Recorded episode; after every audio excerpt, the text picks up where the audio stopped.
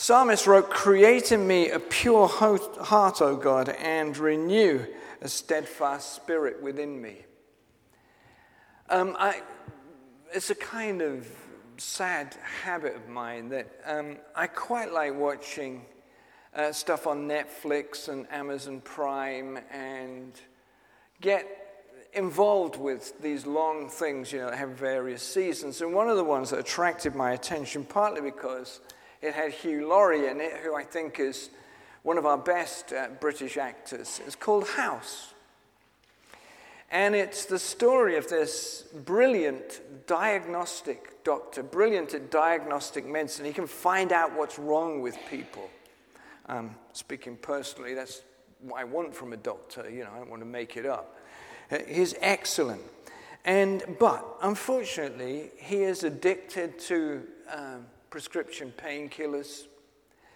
Uh, he is a very cantankerous human being, very difficult, very difficult to get on with, can't maintain a team, can't do any of that stuff. And one of his strap lines is he repeats it all the time. He teaches it to all his, I don't know what they call them in America, but what we would call registrars. He says this Remember, everyone lies. Everyone lies. And before you dismiss that as kind of the addicted comments of a somewhat cynical doctor, let's just think about that for a moment. In psychology today, uh, I read that champion liars, that's a research category apparently, champion liars tell about seven lies per day. That is um, one every, well, kind of three hours, I guess, of waking. Uh, no, it's more than that, isn't it? Um, I need to read maths today. Uh, we read that most people in marriages tell lies to each other. Uh, we might judge them as harmless lies, like, you know, my wife says to me, Are you listening to me? Yes. Uh, or somebody might say, Does my bum look big in this? And woe betide the person who says, Yes, it does. The psycho- weight of psychological evidence tells us something really scary. And that is, people who lie in small things tend to tell lies in big things as well. We also know that extroverts incline to lie more, and people who are obsessed with what psychologists call personality management tell lies simply to bolster their image. Uh, I was in somebody's home the other day and they were talking about their little girl. Um, I don't know where the mother comes from, but she's, you know, sounds very Thames Valley. And she said that her daughter had gone to school and told the teachers that her mother was Brazilian. Kind of completely random life. She'd never been to Brazil. She's not Brazilian. It just kind of, you know, provokes us. Oh, your mum's from Brazil. You know, well, she's not. By way of introduction, I also want to remind you that quite a lot of the way that our society works is built on trust. Go and see your doctor. You have to trust what the doctor says to you. You step on an aeroplane, you hope that the guy who's going to fly you to wherever you're going, you're hoping it's not his first day at work. Uh, or as Brexit reminds us, if we can't trust our politicians, then we end up divided and mistrusting. Or, of course, closer to home, relationships rely on trust. Business relationships rely on trust. And what I want to say to you about promises is that one thing all promises have in common is that they rely on a level of trust and they rely on a level of commitment. The heart of our society, uh, which hopefully is broadly civilized, is a government. They pass regulation uh, and laws, and society works where that bond of trust between government and people is that the people seek to commit to keep the law. At least that's the idea. Mostly, even though we try and keep the law, we probably would admit at points we're not too good at it. 30 mile an hour limits, somewhat challenging for many of us. 20 mile an hour limits, impossible. Modern cars aren't geared to drive at that speed. Psalm 51 introduces to a psalm written by King David, a man greatly revered in Jewish history. But to understand this psalm, you have to look back in the Bible as to why David was going through such a terrible time at this moment in his life. And if you turn to 2 Samuel, you don't have to do that, but um, you have to trust me for a moment to tell you what it's about. And I'm going to paraphrase this story, A, to make it shorter, and B, to get to the point. David, one night, is having a quiet evening and he steps out on the roof of his condominium. And he looks across the street. And across the street, there is an open window and the lights on. I don't think they did curtains in those days. And he sees this beautiful woman whose name is Bathsheba step into the light, remove her clothes, and start to wash. And unlike the men of Christ Church Clevedon, who would look away immediately, he stared. And lust was kindled in his heart. And he wanted that woman with a driving passion that meant that he became out of control. And so he committed adultery with her. She was married to a man called Uriah. And then, even worse, David arranged that Uriah would be taken to the front of the battlefield and isolated so that he would inevitably be killed. And he was killed. And I don't know how David dealt with his conscience. I don't know how you deal with your conscience.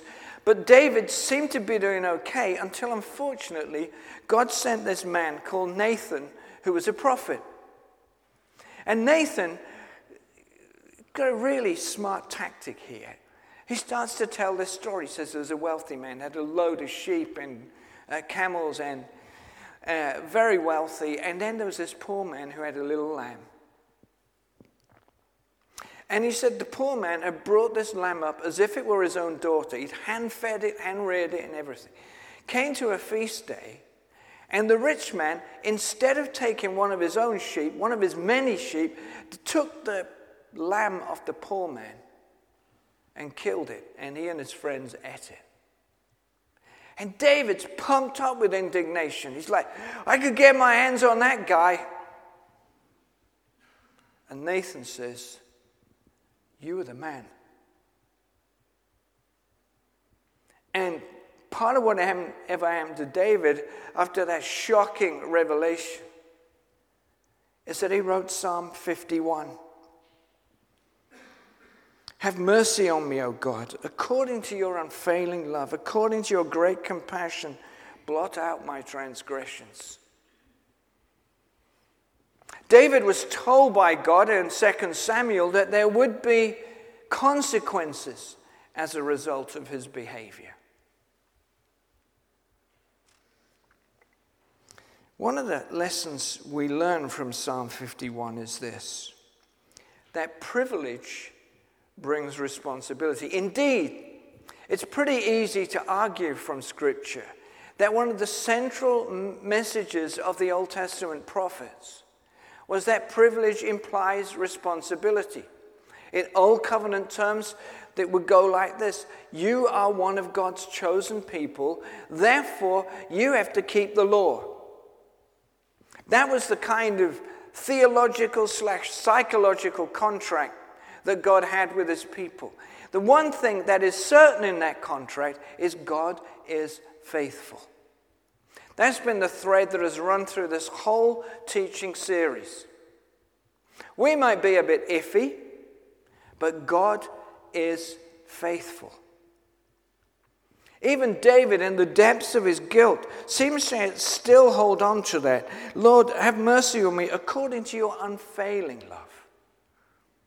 This is not a fair weather friend called God. This is a God who loves us because essentially God is love. He can't not love you. In 1 Thessalonians chapter 4, we read um, Paul writing this. He says to the Christians there, This is how we instructed you to live in order to please God. In New Testament terms, the way that psychological theological contract works is that in return for being the adopted children of God, God places on us a responsibility to live in a different way a way that will bring us the blessing that God wants for us. But the problem is, we let God down. As Dr. House would say, everybody lies. You know that thing in the Bible, I think it's one of the most punishing little phrases in the Bible. It's just before Jesus tells the story uh, of the Good Samaritan. You remember this lawyer comes to Jesus and says to him, What must I do to inherit eternal life? Jesus quotes to him the Shema You must love the Lord your God with all your heart, with all your mind, with all your soul, and with all your strength. And the lawyer, it says, and these are the words, right? I want you to hear these words and ask yourself this question How much do these words fit you? Said the lawyer, he wishing to justify himself. Let me ask you a question. When you do, don't shout out the answer. When you do something wrong, is your first response to want to justify what you've done? I have heard people defend preposterous things. I've Talk to murderers in prison who justify what they did to their wives or to some innocent guy in the street. He was looking at me funny, so I killed him. Some would say that's a little touchy. But bring it closer to home. You're having words with the person you claim to love the most. And you say something you should never have said. What's your first response? I'm going to justify myself here. I'm going to justify myself. What, this, what 1 Thessalonians chapter 4 teaches us is firstly, if we're going to live in order to please God, then we need to be instructed in that. It doesn't come naturally to us. The life that God wants you to have is so difficult for us because it asks you to live in a way that's not necessarily natural to you. That's why the whole discipleship thing is such a struggle. Our commitment, our promise is to live as He would have us live. It asks things of us that would not fit in with the way we naturally behave. In 1, in 1 Corinthians chapter 6, I mean, this is really close to home, forgive me, but it says, you know, do you not know that your bodies are temples of the Holy Spirit, who is in you, whom you have received from God? You are not your own, you were bought at a price. What we read about in our newspapers every day is that we're not that good at temple maintenance. Many of us don't exercise. Many of us eat too much. Many of us abuse alcohol. Many of us, the list goes on.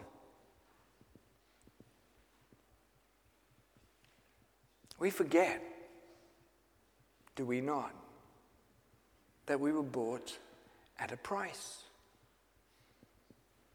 And that price is the shed blood of Jesus Christ on the cross of Calvary. You sit light to the psychological promise you made if you're a follower of Christ to live as He wants you to live, you sacrifice two things one, blessing, and two, you sacrifice your own well being because you start to feel guilty. how many of us, how many of us, when we're in the kind of temptation zone, think to ourselves, you know what, I need to be careful here. Because I've been bought at a price.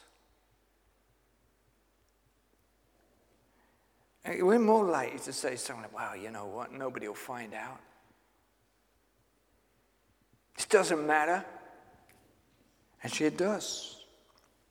Second thing we learn from Psalm 51 is that all of us are temptable. That part of our human nature is frail. I don't need to lecture you about that. I've got a classroom full of experts. Whatever the temptation might be, be it pornography, alcohol, food, jealousy, chocolate, whatever, there is always something that catches us out. And the devil knows exactly where your weak spot is. And he will maneuver any which way he can to exploit that weakness. And the worst thing that you can do is to start to think that when it comes to temptation, you are somehow bulletproof.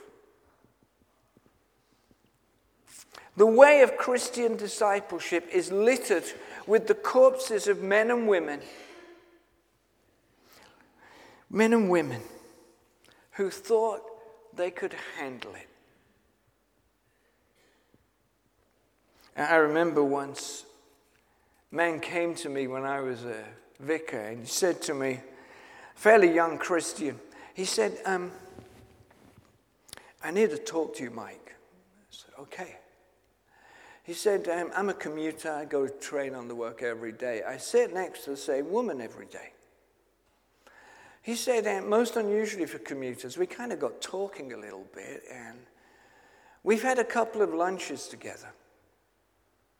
And I'm starting to feel some unworthy feelings about her. What would your advice be?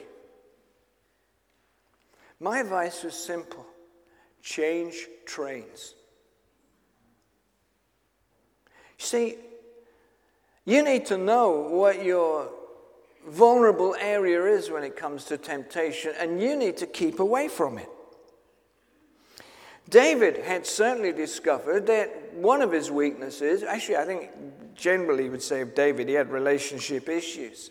But one of his issues was sexual lust that could be kindled in his heart. A lot of men are like that. We need to be aware of our weak area. You know, if you've been struggling with alcohol, probably better stay away from off licenses and pubs, right? If your weakness is you could easily fall in love with another man or another woman, don't put yourself in that situation. Immediately withdraw. The third thing we learn from this story is that many of us fail. Uh, I read in a book once that 85% of New Year's resolutions have gone by the board by the middle of February. 85%. I read that a third of the people, which was 4.2 million people this year, who decided they would go for dry January, a third of them gave up before the end of January. We fail. I got to come clean about this. You know, I have a streak in my nature, which is a bit. Um, I, I have to resist it. You know, it says, do not step on the grass, right? There's a bit of me that has to step on the grass, right? When I was at university, it said, you know, um, the lawns are for the use of the dons altogether. I used to go on the, oh, yeah, people come to me and say, you're a don. I didn't say yes. Um, I think we're all a bit like that. You know, we're, not all of us, but many of us kind of, you know, have this little bit of the devil in us or something that just can't resist. But here's the thing about those things we get wrong we break a promise, we seek God's forgiveness. And how many of us are like this, right? You have done something wrong that you've been doing wrong for quite a long time. So you think, you know what? I'm going to sort this out now. So you go and you get on your knees or whatever you do, and you say you're really sorry to God, and you're like, wow, dealt with. And you do it again, and you do it again, and you get into this repeat cycle of breaking a promise, asking God's forgiveness, breaking a promise and asking God's forgiveness. And you say, oh, that's great. You know, grace will cover the base. In a way, you're right, but in a way, you're wrong. Because if you keep behaving like this, it will poison your soul. You know, Paul had to deal with a uh, situation in Rome where the Christian church there clearly got the word about grace, God's love shown to us, even though we don't merit that love. They got that message, so they're thinking, we can do what we like now. But Paul had to say to them, you know, shall we sin the more that grace may abound? Romans chapter 6 and verse 1. He said, no, that's not the way it works. I mean, we can trust grace, but we can't keep behaving badly, going back to God. It will hurt your soul, believe me. We learn also that God is a faithful God. The whole assumption of this psalm in David's mind it's as though he has been unbelievably unfaithful in his shenanigans with uh, Bathsheba, is that God is faithful. Indeed, the whole of the Bible reinforces this idea. And this, you know, I want to speak to one or two of you here today in particular. And that's those of you who've been brought up to believe that God is faithful, but actually, something's gone wrong in your life and you feel that God has badly let you down. You know, I don't know if this is you, but uh, again, all the research I've read about people in the twilight years of their life, people like me, is that many of them get to old age with a deep and uneradicable sense of guilt sense of regret. And if you're that person, you can stop being that person today because God is faithful. But many of us know that in our heads, but then there's something called my life my dead husband, my child, my hopeless marriage, my secret addiction. The list goes on, and I'm actually left wondering whether God is trustable because something's gone wrong. Well, you know this. You know, it's an easy thing to trot out. It's not what happens, but it's how you deal with it in life. God asks us to trust even though we don't feel like it. And also, Scripture tells us that what we can't understand now, there will one day be a day when we can understand it. But the deal breaker is we need to trust, even when there seems to be no good reason for trusting. In a way, that's what faith is. God is indeed faithful. Life's adversity and our suffering can either make us stronger or make us bitter. And when you give people, most people, that choice, they don't want to live a life of unrelenting bitterness. Let's come again to the God who is faithful. Asking God's forgiveness is important for two reasons. Uh, I've heard people say this to me um, If God knows everything, why do I have to confess my sin to Him? There's a kind of logic about that, isn't there? Here's the thing there are two reasons why you need to confess your sin. One, it signals to God that you're serious about your wrongdoing. And two, it opens the door for you to seek His help in overcoming the wrongdoing.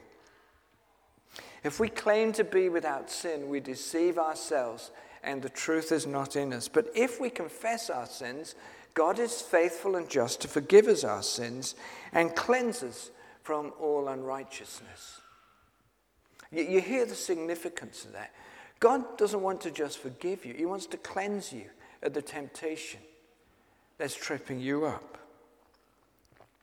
And my final point is this help is available. And it's called the Holy Spirit. John says when he comes, he will prove the world to be in the wrong about sin and righteousness and judgment. It says the Holy Spirit will convict us.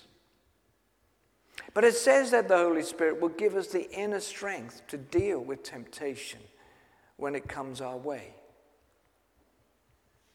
I prayed at the beginning of this message that God would send down his fire. And you need to know that when it comes to breaking promises, you're probably guilty. And the bottom line is, you can seek God's forgiveness, but don't just seek his forgiveness. Seek his cleansing. Is there anybody in the house who would love to be cleansed by the Holy Spirit? Would love to push to one side a habit that's been tripping them up for a very long time? Is there anybody in the house who needs to know, maybe for the first time in their heart, they get it in their head, but in their heart, that the spilled blood of Jesus Christ on the cross of Calvary will cover everything you have ever done? And you can access God's forgiveness. See, if the answer to those questions is no, then your life will be robbed of hope and robbed of confidence. You know, the Bible makes the assumption that, um, you know, the, the word we translate into priest in English is a word that really means elder. And one of the assumptions of the New Testament was that the people who lead the church will be older because they have wisdom. That's why when Paul wrote to Timothy, Timothy was clearly an exception because he was a young church leader. Let me tell you this some of the most childish people I know are elderly. Some of the most bitter people I know are elderly. And friends, you know, I, am not going to say you're in the waiting room for heaven. But I am going to say you need to start to deal with this stuff now. I used to feel when I was in church ministry that the elderly people got a bit ignored only because they were faithful in their attendance. They were there every week. So most clergy made the assumption they're all right. They're really not. Like the rest of us, they need heart help. They need the empowerment of the Holy Spirit, as we all do. That we may know the forgiveness of God in our hearts. Broken promises will become less and less a part of our lives. And we shall have sweet fellowship with God in the light. And that will have consequences in our lives that are positive. Just as breaking promises has consequences in our life, because it will hurt your soul. And I have to tell you that because your soul matters to me. And I want you to feel the freedom of the grace and the forgiveness and the power of God in your life.